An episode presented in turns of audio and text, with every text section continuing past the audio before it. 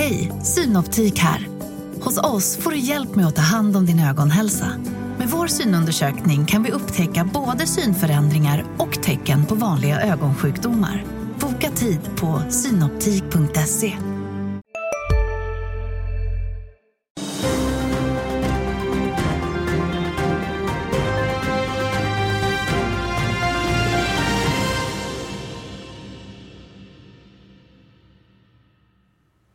morgon, det är onsdag och en ny månad. Förhoppningsvis så kommer våren så här den 1 mars. Välkomna till Börsmorgon. Vi stänger S&P i USA på minus för hela februari, 2,5. Svagt ner igår.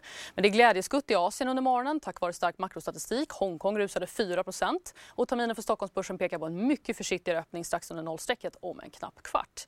I dagens program så ska vi prata om Balders sänkta kreditbetyg till så kallad skräpstatus. Vad får det för effekt idag och kanske på hela sektorn? Mycket makrostatistik den här veckan, bland annat styrkebesked från kinesiska inköpschefsindex, lite mildare från svenska diton. Och så fortsätter vi resonera kring inflation och ränteuppgångar som följd. Värt att notera är till exempel att olja, el och dieselpriser står lägre nu än innan krigsutbrottet i fjol. Med för att göra det här i studion, Niklas Wellfelt, chefstrateg på Ålandsbanken och som Magnus Dagel, DIs analytiker. Välkomna. Tack så mycket. Och så har vi också vår eh, stående gäst tänkte jag säga, Martin Guri från Kepler Chevreux också med på länk. Du får hänga kvar en sekund bara eh, Martin. Jag tänker att vi har ju kallat in dig här till starten Magnus med anledning av det som stod klart då igår kväll. Alltså att åtgärderna till trots så får fastighetsjätten Balder ett sänkt kreditbetyg av Moody's till BA1, vilket brukar kallas för skräpstatus. Kan ge chockvågor idag, sa Handelsbankens fastighetsanalytiker till våra kollegor på webben igår kväll. Ja, han, är, han är den mest besade av alla fastighetsanalytiker så man kanske ska titta på andra vad andra fastighetsanalytiker tycker jag.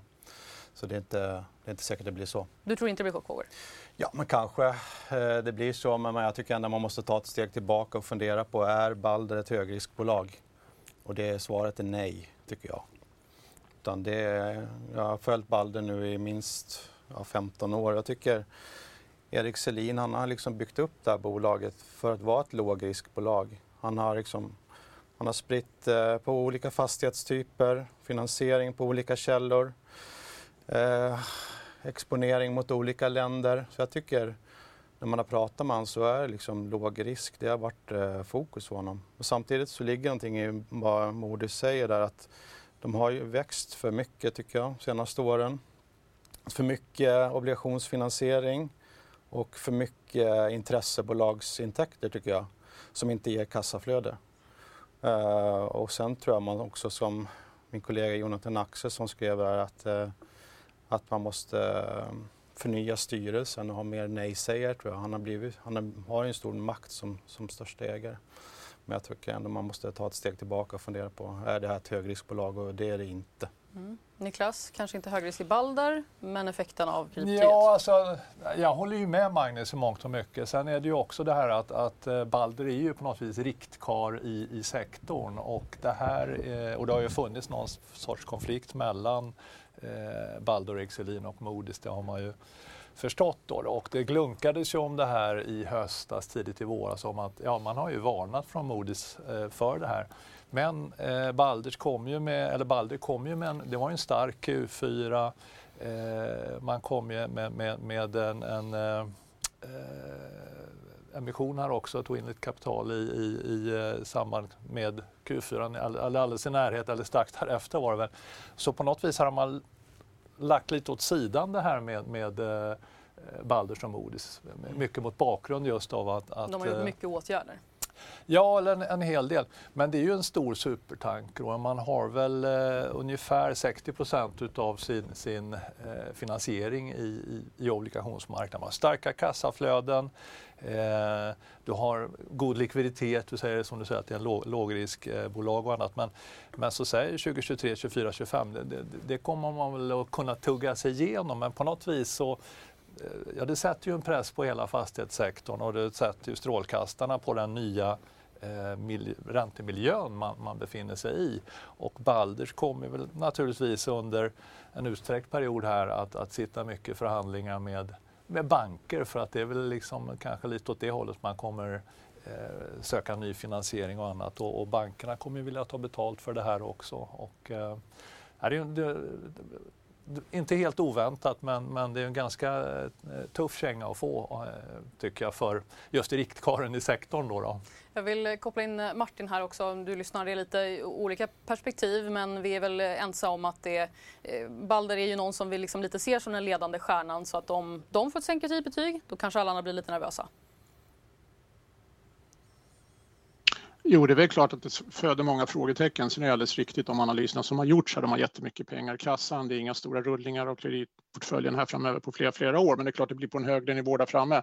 Sen hör det till bilden också att Moody's tillhör ju då inte de här äh, ratinginstituten som har full insyn. De är så att säga, jobbar inte på uppdrag av, äh, av firman här, så det kan ju vara lite Eh, kanske brist på fullständig insikt, men det skapar ju lika fullt en diskussion kring sektorn. Själv skulle jag säga att vi som är i marknaden, för oss är det här gammal skåpmat. Vi har ju fattat det här för länge sedan.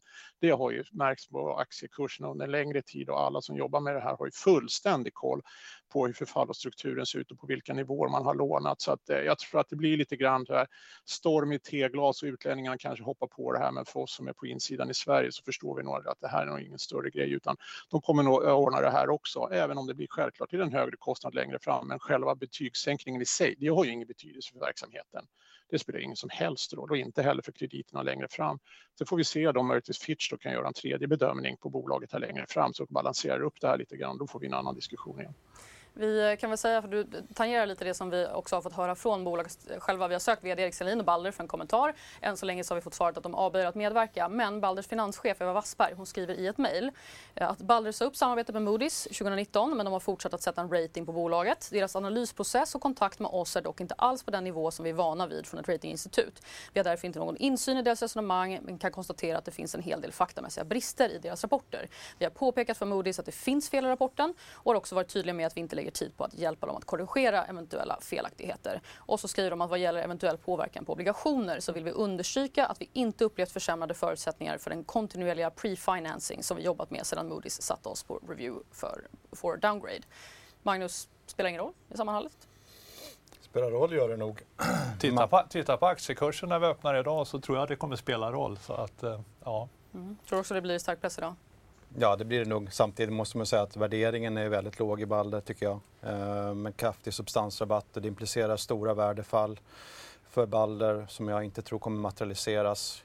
Jag ser också att eh, de har ingen utdelning, har aldrig haft det. Det kommer hjälpa eh, finansieringen kraftigt de kommande åren. Jag, jag räknar med minst 15 till 17 miljarder i kassaflöde från eh, kommande tre åren. Det kommer, det kommer stärka finanserna.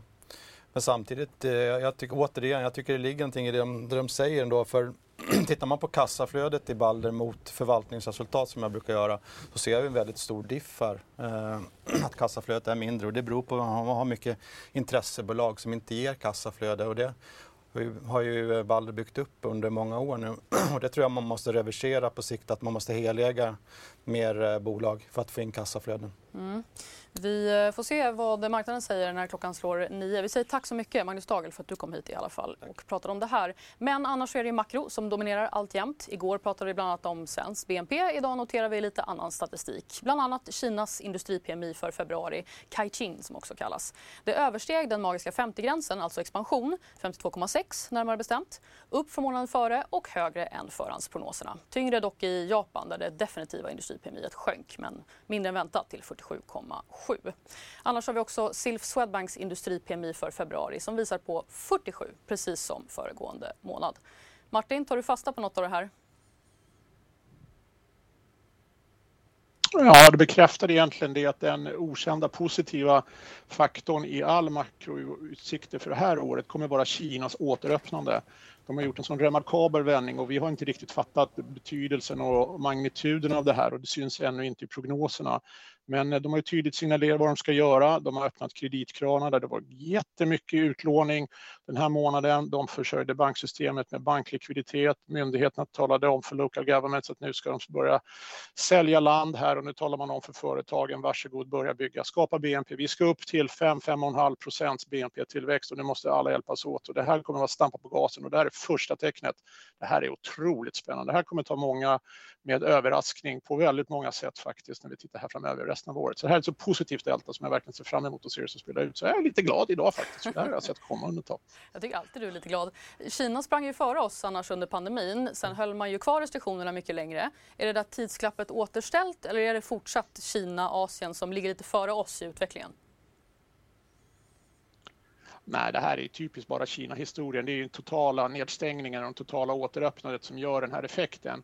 Och det är ju två dimensioner då. När man tittar på makrotalen så var det ju nästan då ingen BNP-tillväxt. Det var ju negativ eh, privatkonsumtionstillväxt för folk var ju då inlåsta. Industriproduktionen steg ju nästan ingenting. Det måste ju tre, fyrdubblas jämfört med i fjol. Och tittar vi då bara på hur mycket pengar då kineserna har lagt undan på bankkontot så det är den vanligaste uppskattningen nu att det är ungefär 18 000 miljarder yuan då, gånger en och en halv då så blir det som i Sverige då, så det är ganska mycket pengar som ska sättas i omlopp från konsumenter. Det ska ju köpas och det ska investeras och ska göra allting och som sagt var rekordmycket pengar har tryckts ut i nya krediter och bankerna har försörjts med likviditet så nu är det bara att sätta igång. De har en jätteresa att göra om de ska nå sitt mål här. Det här kommer överraska oss och det här blir spännande. Så det är Kina, Kina, Kina bara. Mycket Kina, mycket speciellt till eh, Trumps eh, glada bevåg tänkte jag säga. Eh, apropå mycket pengar i systemet och KPI och inflation. Såväl ränteuppgång som inflationspanik har ju fått en återkomst senaste veckorna i och med steket amerikansk arbetsmarknad, högre underliggande inflation i Sverige och så smatterband av höjda bolåneräntor som följd. Eh, Niklas, har vi missbedömt pristrycket eller är det den sista dödsryckningen vi ser innan eh, Nej, men inflationen håller ju på att rulla över och, och det, eh, man tar ju sig sällan från punkten A till punkten B liksom längst med ett, ett, ett rakt streck. Men eh, vi såg ju USA har ju inflationstakten redan rullat över. USA ligger lite före i cykeln. Eh, Europa ligger kanske lite före eh, Norden och, och eh, här befinner vi oss precis i det läget när, när eh, det står och väger. Den bilden ni ser där, det är ju, den streckade delen där, det är Riksbankens egen prognos. Då, då. Och vi kommer ju från eh, extremt höga nivåer jämfört med vad vi sett historiskt.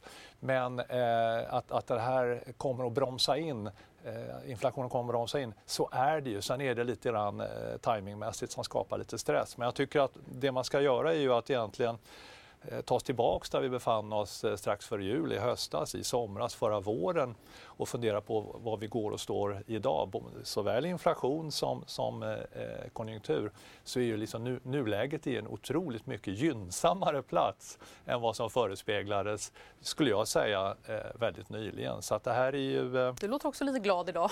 ja, men eh, jag, vi, vi, är ju, alltså så, så, som, så som man jobbar som förvaltare är det ju på något vis att man ritar upp en kartbild så som man upplever saker och ting. Så får man relatera sin kartbild till till vad marknaden diskuterar, vad marknaden säger till en och, och där har ju vi varit betydligt mer så att säga, positiva kring eh, möjligheten att få eh, en, en, en, mjukare inlandning eller, eller mjukare inbromsning av konjunkturen eh, jämfört med vad som så att säga, prissattes i marknaden för ganska nyligen. Och detsamma gäller ju då att inflationen kommer ner. Den här tyckte jag var intressant för den skickade du med. Det står alltså G10 eh, Economic Surprise Index.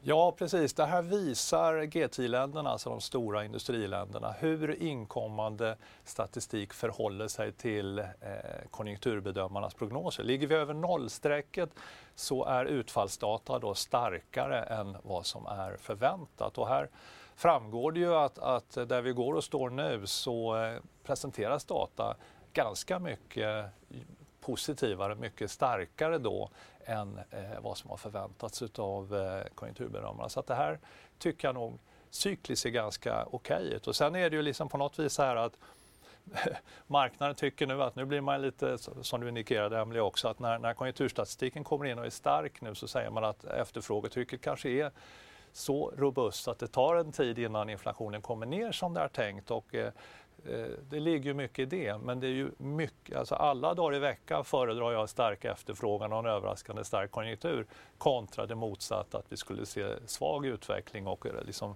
att en, en överhängande recessionsrisk. Så att, att eh, vi tycker att det ser ganska okej ut det här. Vi kopplar in dig här Martin, vi ska öppna börsen alldeles strax, men eh, vi såg den här grafen och prognosen över att visst, inflationen kommer vända tvärt ner, men det kommer inte vara under 2 målet förrän kanske 2025. Nej, så är det ju. Det är ju ren matematik. faktiskt. Man räknar ju bara på prisskillnaderna år över år. Och nu var det ju ett år sedan då kriget drog igång och drog upp energipriserna extremt mycket i Sverige. Om ett år är den effekten borta, men härifrån är det precis som grafen visar, det är bara rakt ner och det är likadant i USA, det är likadant i Europa. Jag tror personligen att vi kommer inte ens prata inflation i någon större utsträckning lagom till jul. Då kommer det vara ett tema som är helt passerat. Centralbankerna har redan gjort det de ska göra. De kommer börja byta fot och vi kommer då ha flyttat fokus till en helt annat landskap än vi har idag. Det här är gårdagens nyheter i den strategiska världen. För vi pratar ju alltid sommardäck på vintern och vinterdäck på sommaren. Tittar man sex månader framåt så kommer det vara helt annorlunda. Så 3% inflation i USA till midsommar, det gäller fortfarande och i oktober någon gång i, i, i Europa och något liknande i Sverige också och då har ju så att säga den här diskussionen har ju passerat för länge sedan. Nu är priserna relativt sett på väg ner. Bidraget för det som har lyft inflationen, det slog ju över till negativt, till exempel bensinpriserna, energipriserna här framöver jämfört med hur det var i fjol. Så vi går nu in i ett annat landskap. Det här är gårdagens nyheter. Det kliar i mig att fråga vad vi kommer oroa oss för om sex månader eller vid jul istället. Och det ska jag göra, men efter att vi öppnat börsen för vi ska ut till Marknadsstudion och till Matilda.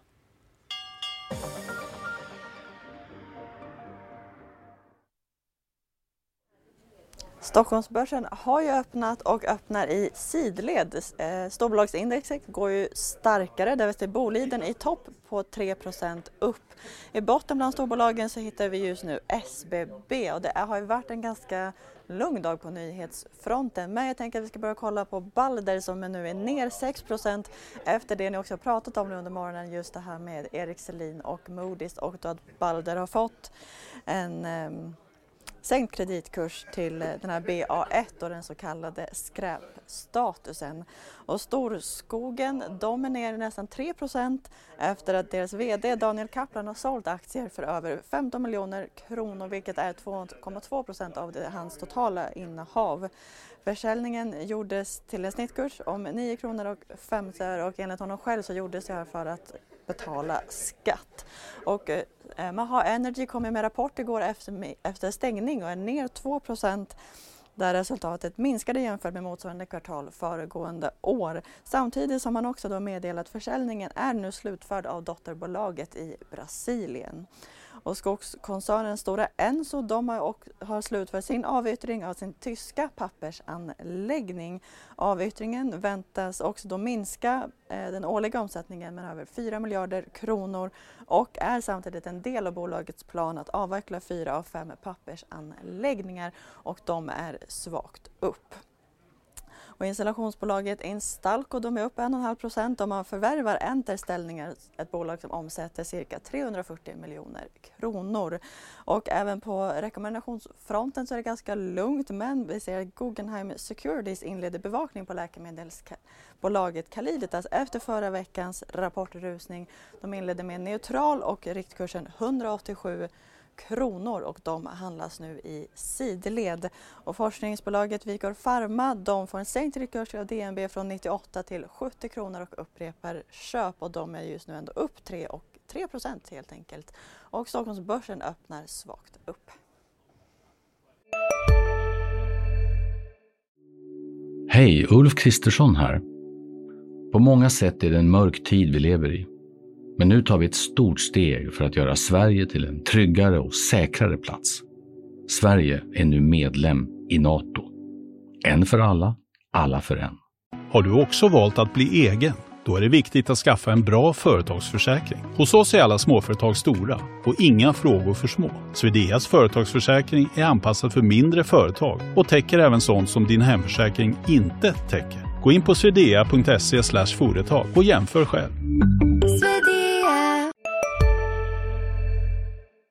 Mycket för det Matilda. Jag måste gå till dig Martin ändå. Minus 6% på Balder och hela sektorn på rött efter den här nyheten. Någon skillnad gör det väl? Ja, ja, absolut, visst gör det så. Det är ju ren trading. Så här funkar det ju och utlänningarna smäller på. Det här är ju jättekul eh, på så sätt om man gillar volatilitet. Men tittar man på den fundamentala grundbilden så blir det en annan diskussion. Men det är klart att det skapar lite oro, så är det ju. Det, jag tror ingen är förvånad faktiskt. Det är ju så här det funkar.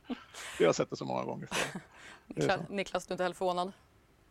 Ja, alltså, nej, men jag räknar med en tydligt negativ eh, reaktion på Balder. Nej, men jag tror ändå liksom att just att det är riktkarl för sektorn Och som Magnus var inne på när han pratade kring bolag så gör det att inriktningen, verksamheten i Balder från att ha varit så att säga, framåtlutad, utåtriktad, expan, expansiv så blir det mer konsolidera, fundera på vad man kan lappa och laga och du får liksom ett mycket mer återhållet momentum i, i, i, så att säga, i, i korridorerna på Balder när man funderar över affärer. Det är mycket liksom som handlar om att eh, på olika sätt annonsera eh, att, att, man har de här starka kassaflödena, man har en stark kassa, att man har en stark balansräkning.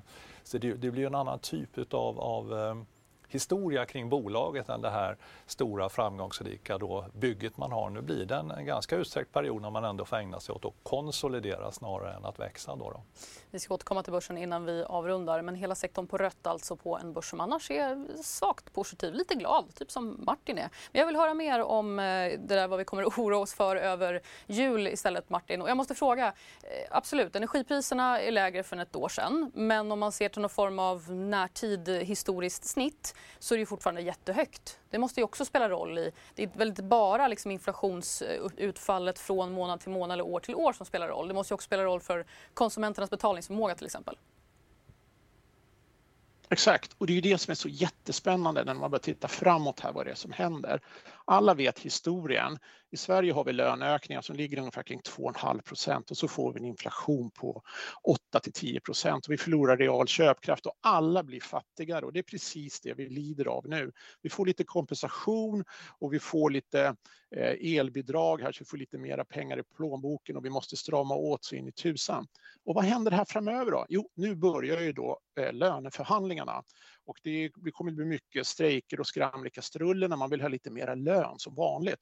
Och säg då att vi från det här 2,5 får 4 procents löneökning under eh, kalenderåret här som går här framöver samtidigt som inflationen går ner till 2 då är det helt plötsligt så att då har vår reala köpkraft gått från minus 5-7 procent till plus 2 procent faktiskt under det här kalenderåret. Och om ett år då kan vi konstatera faktiskt att återhämtningen har börjat. De pengar vi har förlorat de kan vi inte ta igen, det tar lite tid. Men det kommer en svängning som alltså då gynnar privatkonsumenten. Så det kommer vara nästa tema. Det är ingenting som man kommer flagga eller vara så väldigt tydlig med, men det kommer vara så. Bensinpriset är redan lägre, elpriset kommer vara lägre, liksom det blir mera pengar över i plånboken, du kommer få lite mera lön också än vad du har haft tidigare. Så relativt sett så ska det inte bli så värst mycket sämre och det kommer stärka konjunkturen. Så det är nästa tema. Det ligger fortfarande ett par, tre kvartal bort, men det är nästa stora grej som kommer ske. Och är det det vi kommer skåla över kring jul eller vad kommer vi prata om då? Ja, det kommer det vara. Jag tror vi kan då konstatera då att då har vi i alla fall lämnat det här bakom oss. Nu så är vi då precis till tröskeln till 2024 och vi kommer ju börja prata 2024 redan efter midsommar för rullande 12 då så är vi inne i nästa år. Och det ser inte så där jätteroligt ut, men det är ändå det här som är det här återhämtningsfönstret från extremt låga nivåer, dålig BNP-utveckling så kommer andra halvåret relativt sett bli bättre och mindre dåligt och så lägger vi på vad Kina kommer bidra med då för tillverkningsindustrin och för global ekonomi så kommer man ändå känna liksom att ja, vi har verkligen det värsta bakom oss på riktigt. Och har centralbankerna då gjort sitt, vi har vant oss vid de här nivåerna, då är liksom det nya ruta ett. Och då får vi då se vad är vi då? Ja, hur ser det ut i 2024? Ja, ganska tråkig tillväxt, kanske 1 procent sådär.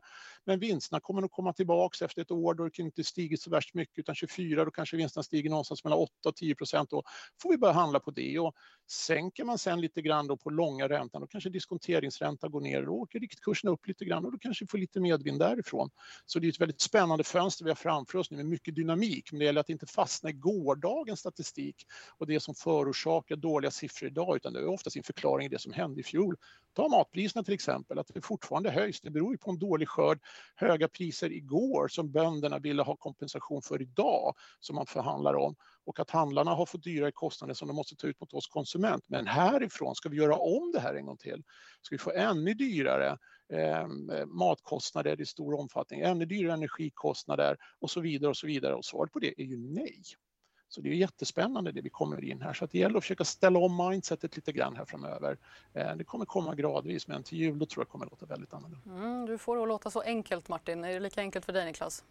Ja, alltså ett skäl till att, att eh, marknaden delvis har funderat eh, mer i bakåtblickande termer än vad man har gjort tidigare kanske. Eh, så länge vi har haft centralbanksfokus har det varit att just centralbankerna har haft så fel i sina, eh, inte minst Riksbanken då, Eh, och nu tycker jag att Thedéen har börjat väldigt bra som ny riksbankschef som har lyckats eh, prata upp svenska kronan en del också. Och understrukit tro inte på prognoser Ja, nej, men vilket jag tycker är, eller inflationsprognoser, men det tycker jag också är, är, är ödmjukt och eh, klokt av honom. Men, men centralbankerna har legat så fel med sina prognoser, annars har man ju pratat om när du, när du bedriver penningpolitik gör räntejusteringar nu, det påverkar ju liksom inte ekonomin vi har bakom oss utan det påverkar ju ekonomin eh, framåt, eh, säg någonstans eh, 12-18 månader fram i tiden. Men i och med att man har haft så fel i, den, i prognoser om målvariabeln man har, det vill säga inflationen, som har blivit, blivit mer och mer och mer närsynt från centralbankernas håll och till slut har det blivit så att det är liksom historiska utfall man tittar på. Vad, vad blev inflationen igår? Och så försöker man bedriva penningpolitiken utifrån det och så ska det ju alls inte vara. Men eh, jag är inne på det här som Martin säger också att det här med inflationen och centralbankerna är någonting som vi kommer att kunna lägga åt sidan här säg efter första halvåret för då kommer det att vara färdighöjt. Än så länge är det jättemycket fokus, blir det en eller två höjningar till och så vidare. och så vidare.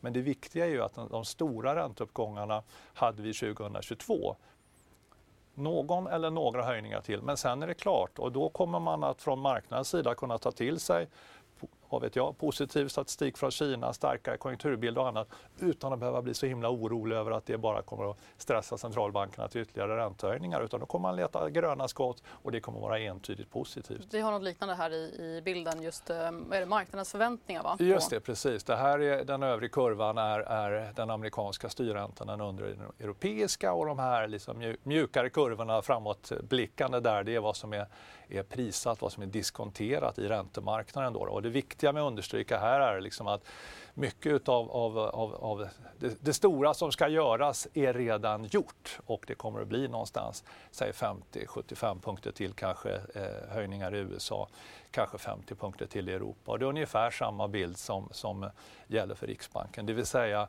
vi har det mesta bakom oss. Och, eh, sen är det ju, eh, tycker jag, lite bekymmersamt att man från tid till annan i räntemarknaden börjar prissätta att det ska komma sänkningar från centralbankerna redan under andra halvåret i år. Och det är någonting som vi definitivt inte önskar oss, för det skulle i så fall vara ett kvitto på att eh, vi har en betydligt mjukare konjunkturbild än, än eh, vad vi räknar med. Då, då.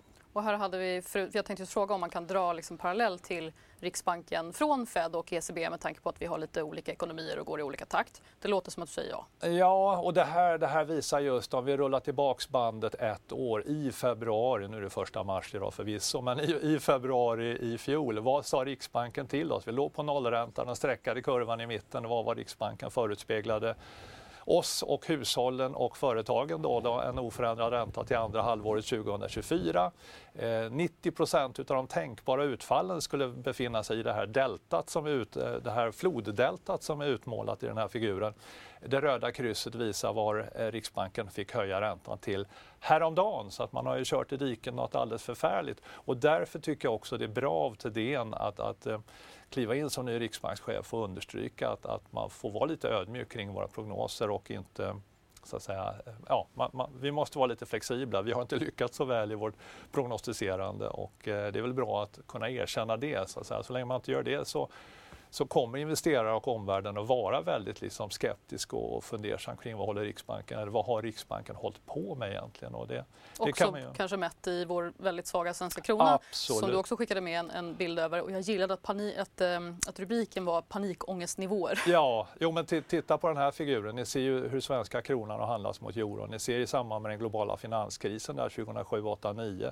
Vi ser när det såg som allra mörkast ut eh, covid-våren Eh, 2020. Ni ser vad, vad kronan handlades för ett par månader sedan bara, alltså eh, upp mot 11,50 och nu under eh, Thedéens första veckor så har vi varit nere och nosat till och med vissa dagar under 11 kronors nivån och det här är ju Sett över tiden så kan man säga att växelkursen på något vis är ju en barometer som anger förtroendet för, för en ekonomi. Och eh, panikångestnivåer på kronan indikerar ju också liksom att, att det har varit en väldigt stor osäkerhet eh, i utlandet när man har funderat på Eh, den här valutan och inte minst eh, centralbanken som aktivt under flera år, trots relativt goda svenska fundamenta, eh, alltså Sverige relativt Europa i alla fall, har ju sett hyggligt ut, så har man haft en centralbank som aktivt har försökt tala ner kronan, försvaga kronan för att hetsa upp importpriserna för att på så vis få upp inflationen till sitt inflationsmål. Men det tycker jag är eh, liksom ett väldigt oansvarigt sätt att handskas med eh, kronan och växelkursen. Lite var försiktig med vad du önskar dig. Absolut. Martin, jag, jag, känner ingen som eh, kommer säga att eh, ja, jag känner också panikångest. Men du har lyssnat här till Niklas resonemang. Håller du med? Vill du säga emot? Ja, delvis ser men det finns en större bild också man kan lägga till som handlar om hur man ser på eh, Eh, man kan kalla de här råvaru och bostadsberoende ekonomierna. och vi är i gott sällskap med Norge man brukar ju säga det att valutakursen styrs av dels då den här räntespreaden, det man är enkelt att förstå, men det förklarar inte så värst mycket. Man kan förklara med att ett, svag, ett land har väldigt svag fundamental grundbild, vilket varken Sverige eller Norge har. Eller till exempel då att eh, handelsbalansen skulle peka på att det var något speciellt. Men här kan man inte heller peka på. Så anledningen till varför valutorna, både Sverige och Norge, har varit så svaga är lite luddiga faktiskt. Men en anledning till det här, det är ju då i den internationella diskussionen när man då ska hitta på en story för att sälja någonting, då är då exponeringen för bostadssektorn, mycket hög känslighet här och att det då skulle drabba ekonomin och så gör man då en killgissning och en extrem extrapolering kring det här och så säljer man de här råvaruvalutorna. För, för Norge har fått extremt mycket stryk men sitter lite grann i samma båt som oss. Sen finns det ju också en dimension som man inte pratar så högt om och det är ju självklart då att exportföretagen jublar ju. De mår ju jättebra av det här. Eh, och de går inte ut på barrikaden och skriker att vi ska ha en starkare svensk krona utan det är ju så att svenska företag inom många näringar inom basindustri, skog och metall och tjänar ju relativt sett att få en ökad konkurrenskraft i och med den svagare svenska kronan i förhållande till euron. Och det är också en dimension i det här. De växlar helt enkelt inte tillbaks. Det pratar man inte så mycket om men det ligger självklart i bilden också. Men det är multidimensionellt. Det finns inte bara en förklaring och så är ju här också ett finansiellt tillgångslag. Man tradar och man hittar på. Jag som umgås hela dagarna i internationell miljö. Man får höra så konstiga stories kring saker och ting som både då kan slå in i Sverige men också då gynna Sverige i vissa sammanhang som man verkligen kan häpna. Men sen när man tittar på resultatet på kurserna och på skärmarna så märker man faktiskt att jo, folk handlar på det här och Algosarna också, så det är så det fungerar. Så att det är en mix faktiskt.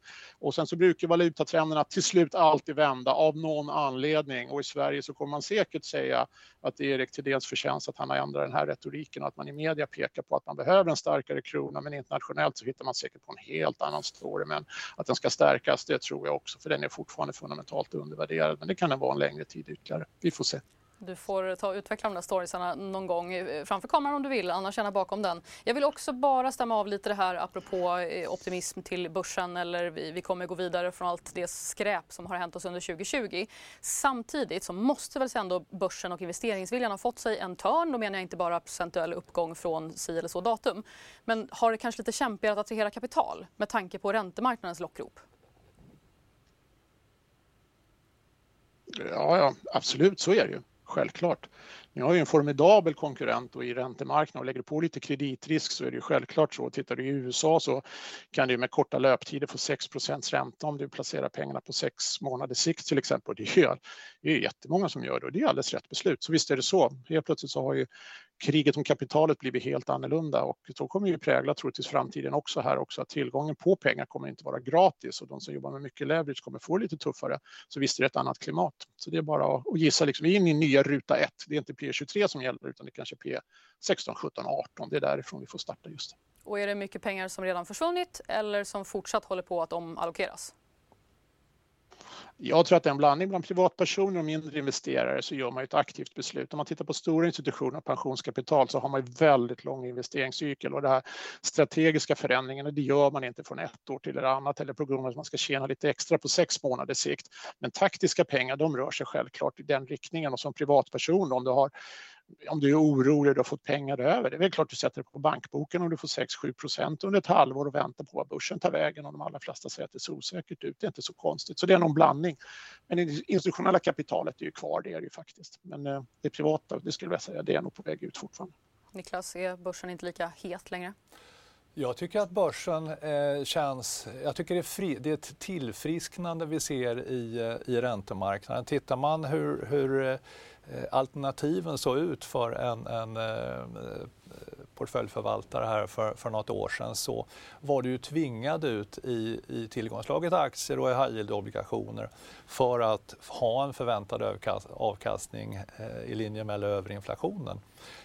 Så att liksom skolboken är tillbaks där du kan balansera aktiemarknad, kreditmarknad, eh, räntemarknad på ett rimligt sätt. Och eh, det är också ett kvitto på att, att eh, patienten, det vill säga ekonomin, har frisknat till så till en grad att, att vi har börjat se normalisering av både korta räntor och långa räntor. Så jag tycker att det här är gynnsamt för börsen och gynnsamt för eh, finansiella marknader och gynnsamt för, för, för det liksom allmänekonomiska läget. Men Sen märker du det bara som i egenskap av förvaltare att man också tar in de tillgångslagen nu och inte trycker ut allting i aktier? Eller märker du också att kunder är kanske lite mer benägna att säga jag tar gärna lite räntor för att jag ja, alltså vill sänka risken? Ja, ja, alltså det, där böljar lite fram och tillbaka men jag skulle nog säga att, att Eh, Eh, så länge du är väldigt os... Alltså så länge det är någonting i ekonomin som känns eh, väldigt fel, eh, vilket avspeglas i de här extremlåga... Alltså, du hade tioåriga obligationsräntor som handlade under nollstrecket så att säga. Eh, så är det ju ett kvitto på att liksom, det är någon... Under ytan där finns en risk att det här är en väldigt stor olycka vi väntar på som ska ske någonstans. Då, då.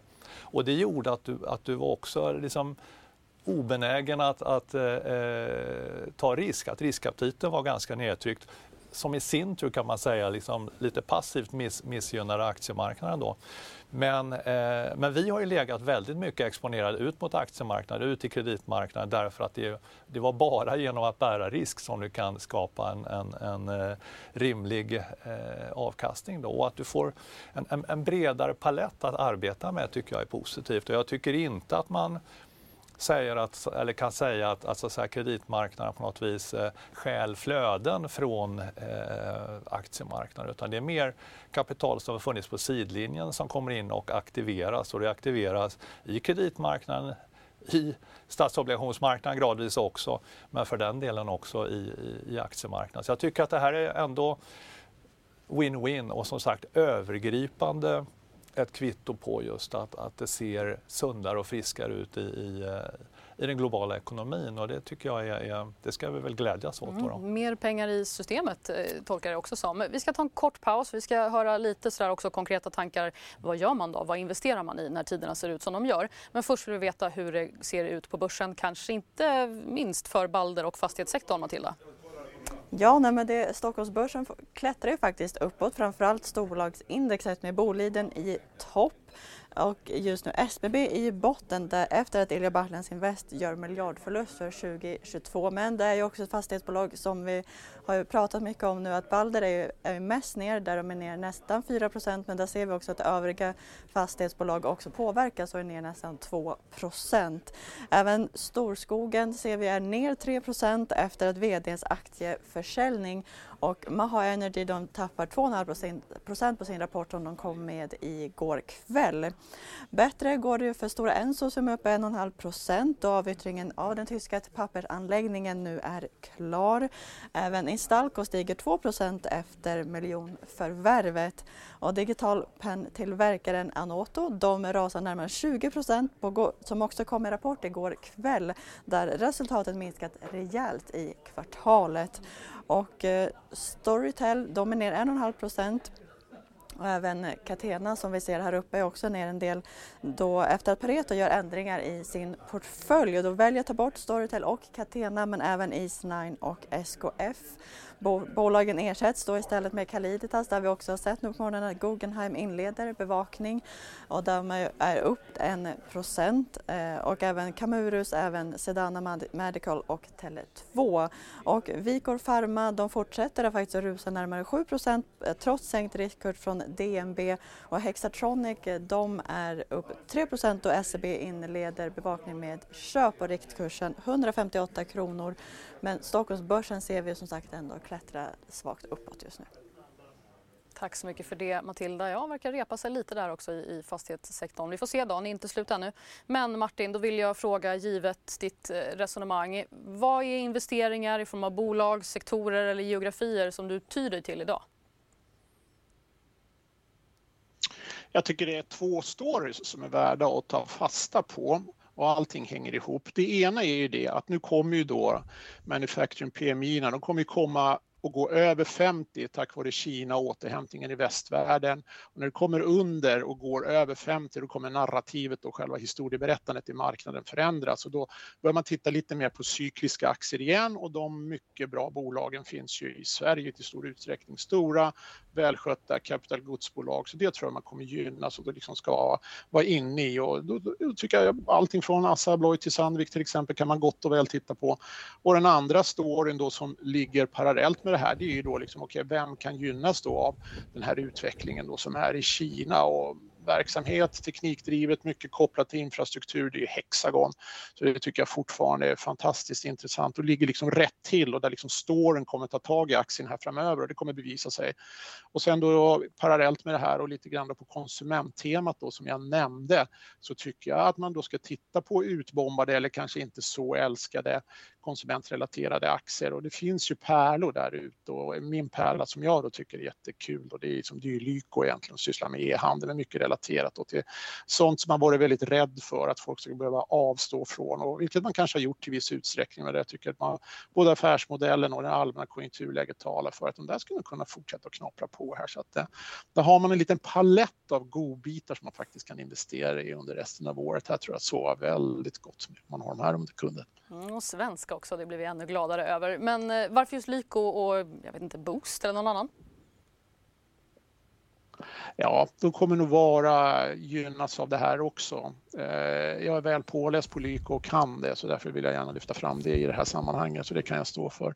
Men det är klart att det allmänna resonemanget kommer så att säga smitta av sig även på andra aktörer som har det tufft just nu och min poäng är egentligen på sista raden då att själva narrativet, storyn kring konsumenten, det kommer gradvis att förbättras här under eh, ja, resten av året får man lov att säga. Under andra halvåret så kommer det vara ganska uppenbart att för alla att vi har det värsta bakom oss och bolagen kommer vara lite modigare och de kommer också kunna se och säga i sina siffror att det ser faktiskt bättre ut än vad det gjorde för ett halvår sedan och då känner man sig lite stabilare och vågar kanske gå in i större utsträckning än vad man gör idag.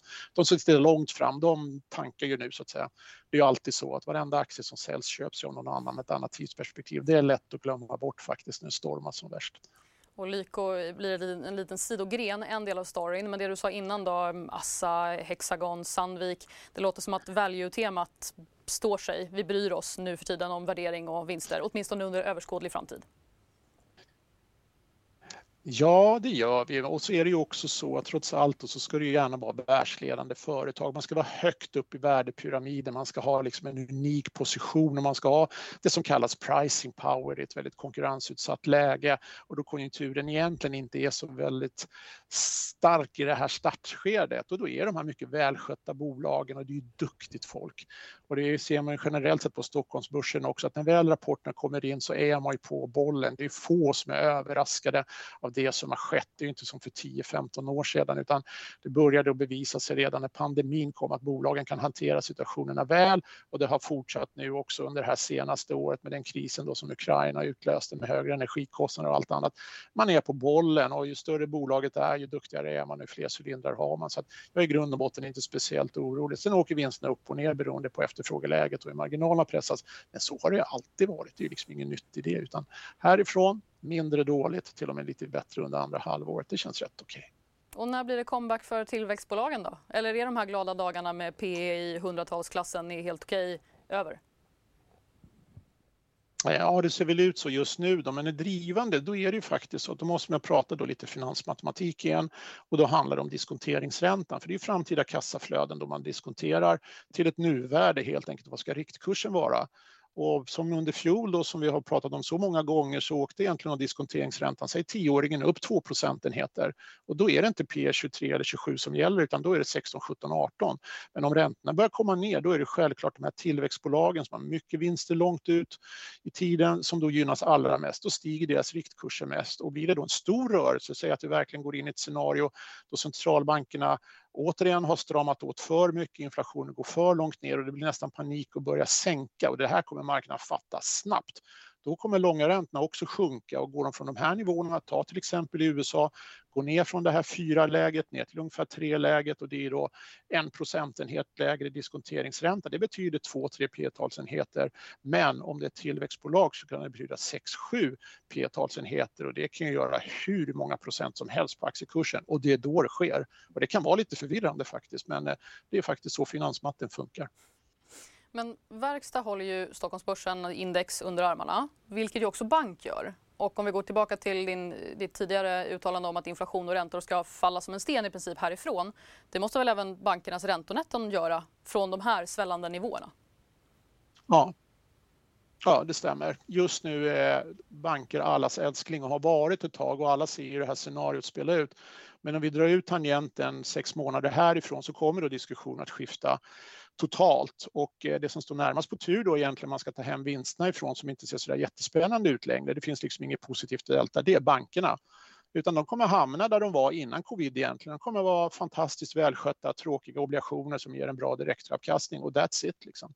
Så att de har sin plats i solen nu men eh, jag skulle nog personligen inte satsa mina sista pengar på bank i dagsläget utan jag skulle nog försöka se framåt lite grann och snarare är det så att vinstintagningar kommer komma just i banksektorn för det har funkat jättebra under en längre tid men det är inte morgondagens tema. Niklas, nu är jag nyfiken på dina tankar på alla Martins spår. Men vi kanske kan börja med bank om du också ser att det håller på att smälla igen där för dem. Eh, blickar vi framåt årsskiftet och funderar på när vi, var, var vi står vid årsskiftet och när vi tittar framåt där, vad, vad vill vi ha i våra portföljer då? Där då tror jag heller inte att det är bank som, som är det som gynnas.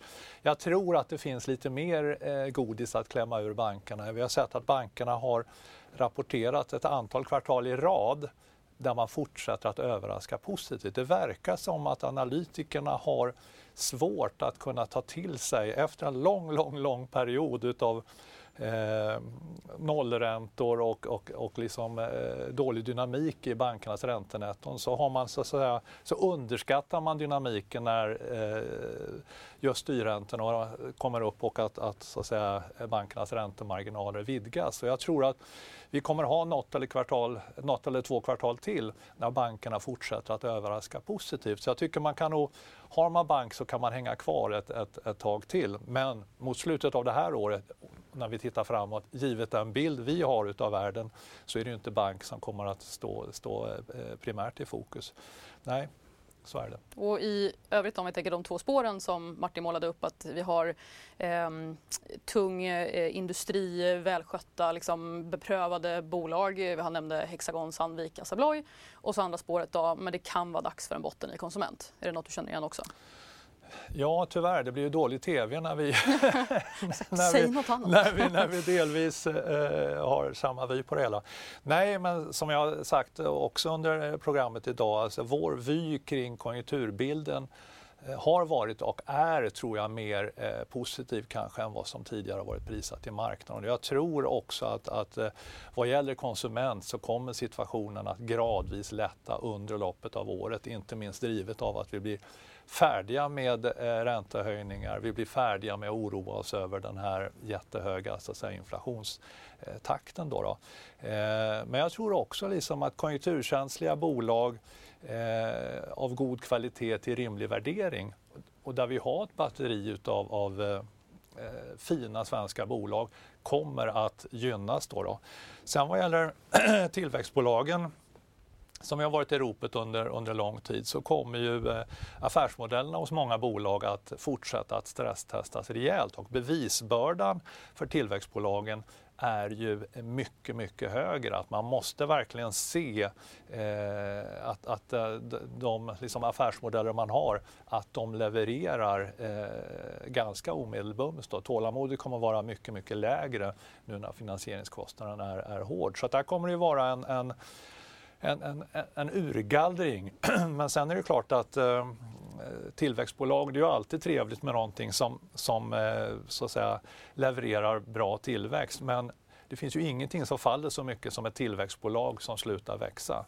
Eh, och, och eh, som sagt, det är betydligt mer liksom, bevisbörda. Förut var det mer liksom en, en spännande powerpoint fondpresentation och så finansierar man det och så kunde man hålla på år efter år och plocka in nytt kapital för kapital var ju gratis i princip när räntan var noll eller negativ.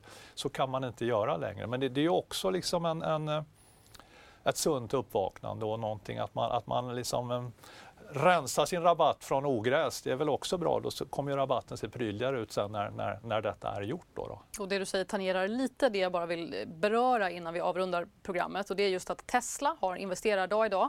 Det har varit en hel del i Europa på sistone på grund av både positiva nyheter som högre produktionstakt men också negativa som återkallade bilar och prispress. Igår stängde aktien på minus 1 För investerardagen så ryktas det om en ny billig bilmodell samt någon större nyhet inom solceller och energilagring ska presenteras. Ehm, Niklas, kan man se Tesla, apropå tillväxt som sen också har fått jobba för att växa in i sin kostym, kan man se dem som någon form av viktig indikator för hela liksom, elektrifieringen? Ja, det tycker jag nog man kan göra. Sen tycker jag att Tesla nog har gjort det här eh, väldigt bra under senare år. Jag, jag, var mycket mer skeptisk kring Tesla för några år tillbaka i tiden, men jag tycker att de har lyckats så att säga rampa upp, alltså bygga upp sin produktionskapacitet. Man lyckas pressa ner Eh, Eh, alltså eh, få till liksom lägre produktionskostnader, kunna pressa ner sina försäljningspriser vilket gör att du får en, en, en eh, betydligt större, bredare tillgänglig marknad för där man kan liksom få ut de här Tesla-bilarna mot betydligt fler köpare som har råd i så fall. Så Eh, Eh, Tesla tycker jag lyckas väl och värderingen är ju inte eh, lika så att säga astronomisk som den en gång var. Så att, nej, men de har nog, eh, jag tycker att de har överraskat mig positivt under de sista två, tre åren. Mm, jag vet inte vad värderingen är nu men förhoppningsvis inte på sådär tusentals eller vad det var där en period. Martin, vad säger du? Är det spännande med Teslas framfart eller är det också i din backspegel? Nej då, tvärtom. Det här tillhör ju framtiden och den förändringen till exempel då inom fordonsindustrin som vi nu står inför och nya aktörer som kommer in är ju otroligt spännande och eh, under det här kalenderåret ser jag fram emot flera kinesiska aktörer på svenska marknaden och i Europa. Jag är mycket i Norge och som en testmarknad då för elbilar så ser man att det finns en uppsjö med kandidater som gärna vill ta marknadsandelar och öka på konkurrensen och även pressa ner priserna vilket då ska gynna oss, kon eh, oss konsumenter och i den ekvationen då så finns det faktiskt bara en renodlad biltillverkare som sysslar med el som står sig väl på egna meriter och det är Tesla. Så framtiden ser jättespännande ut för dem. Mera utmanande skulle jag säga för de andra fordonstillverkarna som liksom sitter kvar i den gamla ekonomin och den gamla eh, legacy som man då säger, ett arv av eh, stora pensionskasser och eh, motorer då som inte är så rena. Så det är jättespännande. Det där. Mm, vi avslutar eh, med den eh, passningen till resten av eh, fordonssektorn. Tack så mycket Martin Guri för att du var med. Tack så mycket Niklas Wellfelt också för den här morgonen och tack för att ni har tittat. Börsen fortsätter att eh, ticka på sådär lagom muntert, ungefär som, lika munter som, som Martin ungefär tolkar det som. Medan Balder då har det lite tuffare, men det återhämtar sig någorlunda nu i alla fall. Det har bara varit öppet sådär en halvtimme. Och de amerikanska terminerna ser ut att vara ganska muntra de också i eftermiddag. Vi får se. Det summerar månadens första Börsmorgon, men börsdagen har bara börjat så följ den fortsatt i Börskoll klockan två, i nyheter klockan fyra eller när du vill på di.se. Och vi Börsmorgon är tillbaka imorgon igen kvart i nio. Nu önskar vi en lyckosam handelsdag.